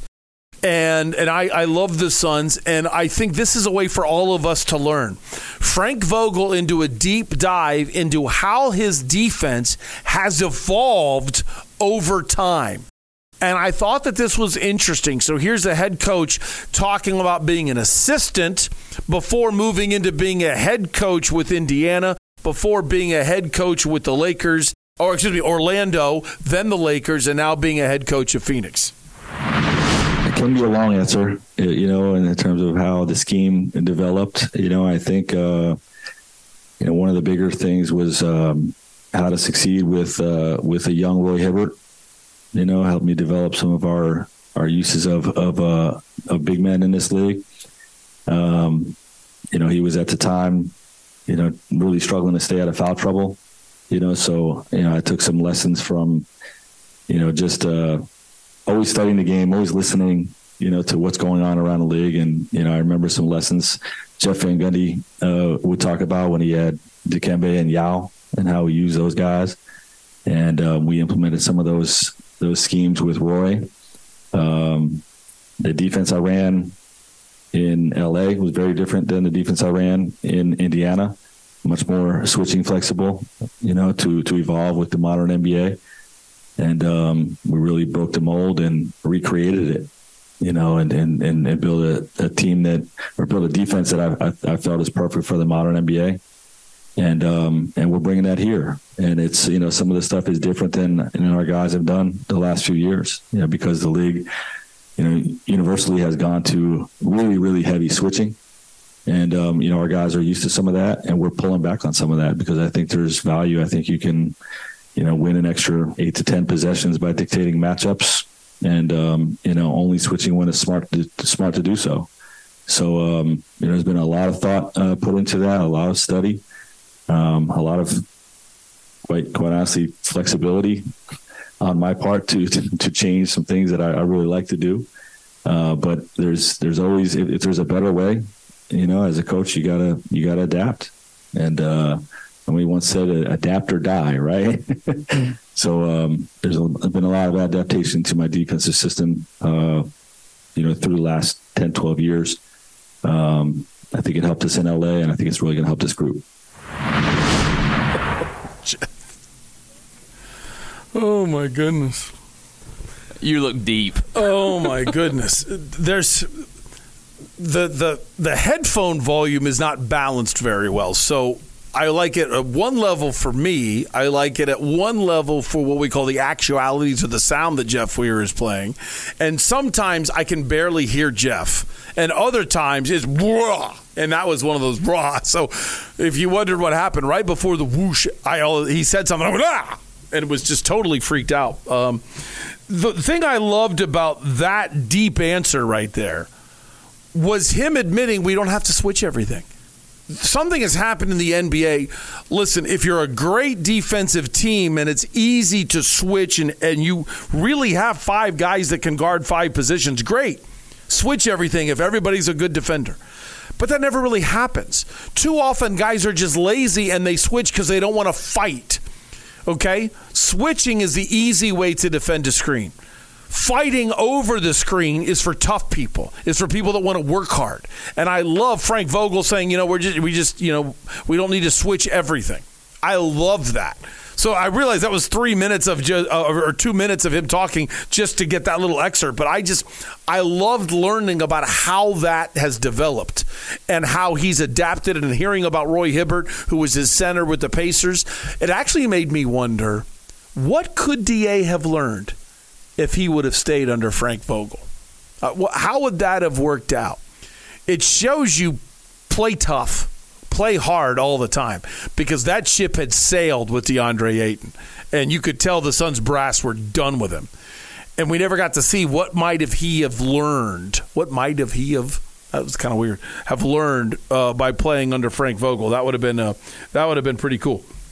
Um, okay, the last one. Uh, I, only want to do one more because I want to get to Town Hall Tuesday, and I'd like uh, us to be joined coming up by Steve McCullum for Town Hall Tuesday. Is I thought this was deep. Would you go to Vogel three for me on this one, Jeff? For your production, he was asked about Booker shooting a few more threes in the preseason, and how about Frank Vogel saying, "I want even more than that." Uh, I, I, personally am winding him up to shoot that shot.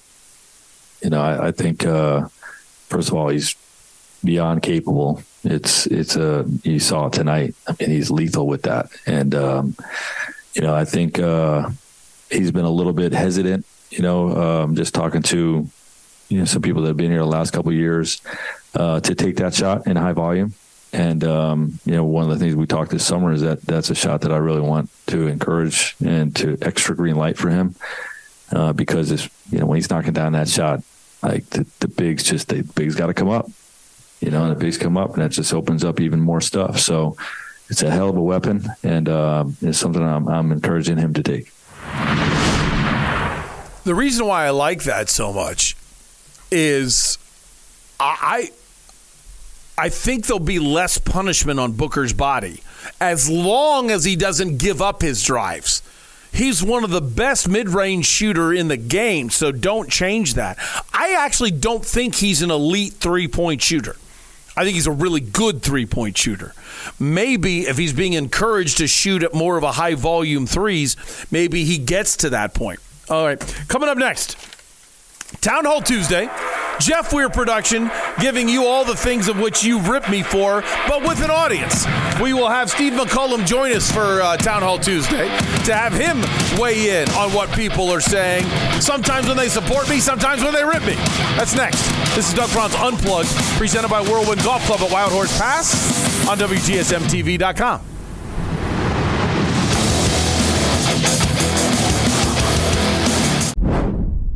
Hear ye! Hear ye! Oh yay! Oh yay! It's time to call a town hall meeting. And every now and then on a Tuesday, when we do Town Hall Tuesday, I, I, think it's nice to have somebody else join us. And therefore, Steve McCullum is live in his studio getting ready for uh, the main event. Hi, Steve, which hey. comes up from 8 to 10 every morning with Dale Hellestrae. Shall you join us for Town Hall Tuesday? Absolutely. Shall I will. Well, there you, I shall. There you go. Thank you very much. All right, go for it, Jeff, for your production. What do we got? Okay, the first one I've got is from Josh on Facebook. Okay. I do have to ask, though, about the DA trade. Overall, I'm fine with the trade, but didn't you at least want to see if Frank Vogel could have gotten the most out of DA? I would have waited to trade. I would have waited to the trade deadline, and if he answered was no try to trade him then. Hmm. Was I? I would say. Do I wonder? Yes, but I think I know the answer. I mean, how long do you wait for DeAndre Ayton to give effort every game before you say this guy doesn't give effort every game? So I do I I do wonder, but not enough to disagree with the trade. Yeah, it's um they improved their team by subtraction, and you can't miss that opportunity. That- that's a great way to that's it. basically. They might not have gotten better talent wise, but they got depth. Uh, and if you watch that game last night, Grayson Allen's going to be a force from that three point line. Uh, Nurkic is going to be more physical down below. So I think, I think for that trade. They had to pull the trigger. Yeah, yeah. But I, I like- agree. I would have rather have waited. I would have liked to have waited, but when you get that offer, you got to do it. I like that. I like that. What's next, Jeff? All right, this one is from David in Montana. Okay. Thanks for sharing what you shared about your interaction with Hoopy. Oh yeah, Wolf. Oh, did you? Were you going to say something? No, no. I said, oh yeah. A lot of people don't know. Hoopy is Wolf's mom. Yep. Oh, okay. Nobody says mom. They say Hoopy. the beautiful Miss Stephanie and the rest of the Wolf's family. I laughed and cried. Mm. You made me feel like I was there. It was the big it was the best thing I heard all week. I'm so thankful that you were able to go. Oh, that's cool of you. The, the uh, uh, here's what I say to that. Steve McCollum sitting there on call in case something crappy happens and I don't get back or uh, anything. Jeff Weir production putting together a Thursday show. CEO Chris making sure I can do the show from the hotel on Wednesday. So that that was like a, that was a huge team effort. So when you say I'm glad that you got to go, I, I thank everybody here. Glad you got to go myself. that is that is kind of weird. Like I- Steve, what do you have to I- say? I got nothing else to yeah, say. I, I understand that. You're kind of hung out to dry on that one. Okay, what's next? The next one I have is from Dustin in Pebble Creek. Okay. Obvious ob- observation, say that three times fast, Mm-hmm. that no one will ever mention, including you. A black woman ref missed an obvious touchdown 10 feet in front of her. Being black and being a woman are not an accomplish are not accomplishments. Hmm. And would you would you still up by 9 runs? Oh, uh, okay. Boy, those are two different things out of the blue. Okay, so let's go. Second question first. Am I at Coors Field? If I'm at Coors Field, absolutely. I'm stealing up nine runs. I don't care. There are no rules at Coors Field. Uh, other than that, am I stealing up nine runs after the sixth inning? No, I'm not. But at the same time, I, I am not plunking anybody because uh, I, I love unwritten rules. But at the same time, hey, why should somebody stop competing? You don't have to stop competing. It's it's a professional game. Your first one, though, Dustin, I, I'm going to pray for you. I hope, I think one percent of of white America could write that that tweet or that email and not be racist. There, there's a chance you're in the one percent. So I don't want to just go off and assume that you're a racist person when you say being black and being a woman are not accomplishments. Because I remember the play what you're talking about. The rule is if the ball hits the pylon, a loose ball hits the pylon, it's the defense's ball on a touchback. Clearly the ball was extended, full possession across the goal line. Should have been a touchdown. She totally blew the call. Totally blew the call. But if so you're telling me if that was a white male ref that blows that call, you don't think it has anything to do with them being a white male. But if a black female blows the call, suddenly it's because she's a black female. That that that would be inherently racist. If your opinion is the NFL is wrongfully promoting inferior talent in order to appear to be inclusive, then I would say if that's your feelings and that's fine, why watch? I mean, if, if they're going to lower the quality of the game that much, then why not take a stand and say, you know what, I'm not watching anymore?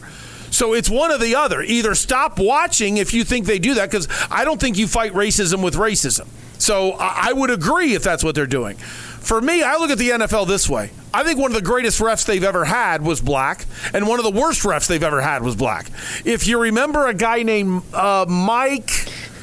I have to ask Dale what his name is. I can't remember his name. Mike somebody was a fantastic ref. Terrible television analyst, but a fantastic ref. Uh, Carey or something like that. Mi- Mike Carey, I think that's what CBS it's, analyst. Yeah. But uh, Jerome Boger was a disaster. I mean, he, he was an embarrassment to the NFL, and I don't know why he was able to hold on so long.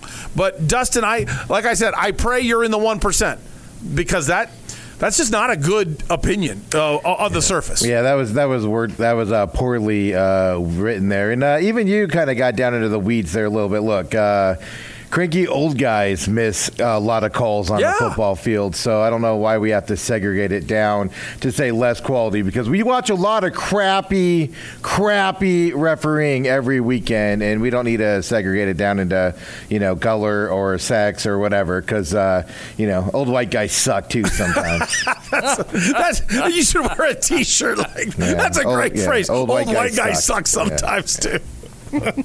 well said. You answered it better than I did. But I still, I still like you, Dustin. I'm going to pray that you're in the one percent because maybe you didn't mean it as racist as it sounds. All right, what's next?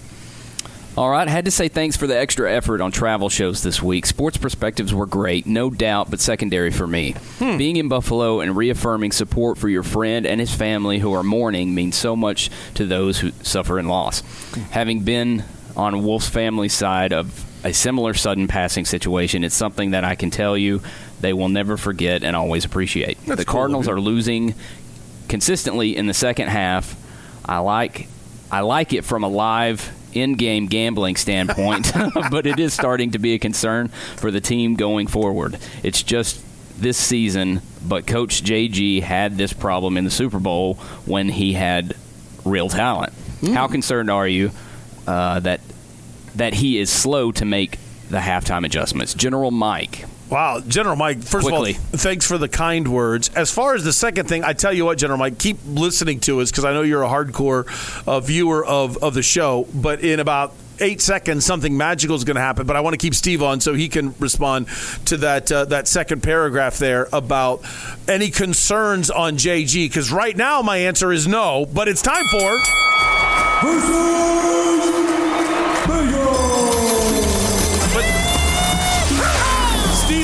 So talented, we can keep talking about this while the versus Vegas music goes. it's a very fair point to bring up the Super Bowl, and he deserves it. But I don't think it was a common theme throughout all of his Eagles tenure. No. But it is fair to bring it up about the Super Bowl now. It's not even fair. Am I concerned? No, and here's why. I think it shows with inferior talent how good of a coach he is because he's fooling the other team for a half. And then the other team says, okay, now we're going to do this, and the talent isn't there to be able to keep up with the adjustments. So I'm not worried now. If it happens in 2024, okay, let's talk. Yeah, it, it's just a, it's just a lack of talent, lack of depth. More importantly, I agree. Where guys just get worn down as the game goes on. It's hard enough to win in this league when you have a lot of talent. You saw it with the 49ers the other day. Then you start subtracting talent during a game, and you don't have good backups. It's very hard to win in this league, and that's all it is. Uh, JG, I think, is doing a phenomenal job, uh, and you're going to continue to see fourth quarter quote unquote meltdowns for the rest of the season. Yes. Because especially as the season goes on, as guys get more tired during the season, it's just going to inevitably happen. Something you got to deal with. It has no reflection on this coaching staff whatsoever. Uh, that's my advice. I'm, I'm, I'm with you on that. Well said. What's coming up on the main event? Uh, usual, you know, we close out the NFL week this week. Of course, uh, Diamondbacks last night, baseball. Uh, Astros doing what they do best, going on the road, right? so uh, they're not out of this series yet because they suck at home, and they Good showed that in these two games. And I need him to win because that's who I picked. Oh, okay. I, I- I get you. All right. The main event coming up from 8 to 10. It's coming up in just nine minutes with Dale Hellestrae. That is Steve McCullum. And uh, it is still the craziest, not the craziest stat in baseball history. The craziest stat in baseball history, if you've ever, if you've never known this, is Stan Musial had 3,630 hits.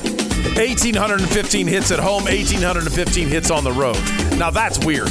That's weird. But number two is what Steve is referring to that World Series against the Nationals when the home team went 0 7. That's just, that still makes no sense. The home team went 0 7 in that World Series. I, I, that's one of those things I don't see how that'll ever happen again. All right. Uh, versus Vegas today. I crushed it. This is very. This is the way gambling works. It's kind of weird. I crushed it, and I only went one and one. The reason why I say I crushed it is I had Bregman getting a hit for s- uh, uh, seven plus seven hundred. Oh yeah, so I'm set on that. That ballooned over all units. However, I put Dallas and the Chargers, and I took them on to go over the 51. And the final score was I know I lost it, but I forget the final score 20 to 17. So I got destroyed on that one. So record wise, I just go one and one, no credit. And The way gamblers do it, they'd be going, "Hey, nice job yesterday, nice job." That's all right. So today, I'm looking at um, Diamondbacks and Phillies, and I'm a little worried about the offense doing anything. I'm a little worried about the Diamondbacks not being able to be close enough to uh, uh, be able to actually keep this thing close. There's decent juice if you go plus one and a half, and and, and you'll be able to uh, to get something on them. But that's about it. So what I'm going with today is. Dun, dun, I've been studying this all morning to see if there's one that I like today. And I'm going to take, yeah, I'm going to take Corbin Carroll getting a hit as my only wager today. That's a plus 600. You get good juice on that. You really want to stick your neck out. Go with Alek Thomas getting a hit, and you got plus 1,000 on Alek Thomas getting a hit. But I, I, or no, getting a home run, not a hit, getting a home run. By the way, I got lucky. I, I forgot to tell you this. I got really lucky yesterday. I said Bregman. I, I thought it was hits, and I didn't realize it was home runs. and I was like, oh no. And then Bregman uh, hit a home run yesterday. I was like, oh my gosh, yes. So I said hit before, and I meant to say home run, but I really wasn't paying attention. It's not a very good gambler right there to uh, not pay attention to what uh, he's gambling on. But I like um, I like Corbin. Nah, you know what? Let me change that. Let me change that. I really think Christian Walker has a good chance to go yard today because I like the matchup that he's going to have with uh, Aaron Nola.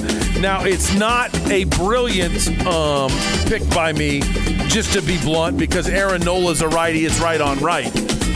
But Christian Walker, I, I, I think he's going to do something today. So I'm going to go Christian Walker hitting a home run, and that's my only. Um, uh, well, let me check hits real quick. Do I have good juice on hits? Sorry, I'm doing this right now. Wow. Plus 105 for Perdomo. That's really, really good juice. You know what? Here's some good juice. I'm going to say Kyle Schwarber does not get a hit. Scratch my other one. The reason why is after the ignorance of how they pitched to Kyle Schwarber, I think they're going to be a lot smarter. So I'm going to go Kyle Schwarber does not get a hit. That's plus 105 juice today. I don't like I don't actually like betting on this game because I'm very worried about what I saw yesterday, and I'm not putting my money behind the Diamondbacks today. They don't deserve it after the offensive performance in the beginning of the game. But I think they're going. I think Merrill Kelly's going to come out and pitch a little better. I'm very worried about today. I just have to be honest. Hey, Whirlwind Plus. Go to unplugged at whirlwind.com. Whirlwind. Let me try that again. Go to unplugged at whirlwind.com. I am so. I got. As soon as I said Kyle Schwarber, I got so angry about that first pitch fastball and about me saying Jack Schwarber for about 15 minutes this morning. So, for two reasons, I'm fired up. Anyway, um, go to unplugged at whirlwind.com and join Whirlwind Plus. $2.99 for the year or $34 a month. The savings will shock you.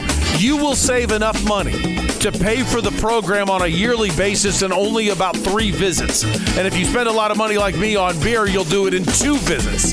That's how great this program is. Play a legendary course for less, for make it basically the price of a Muni. Jump on it, unplugged at whirlwind.com. I'll be headed out to lunch today uh, at 11 in the morning.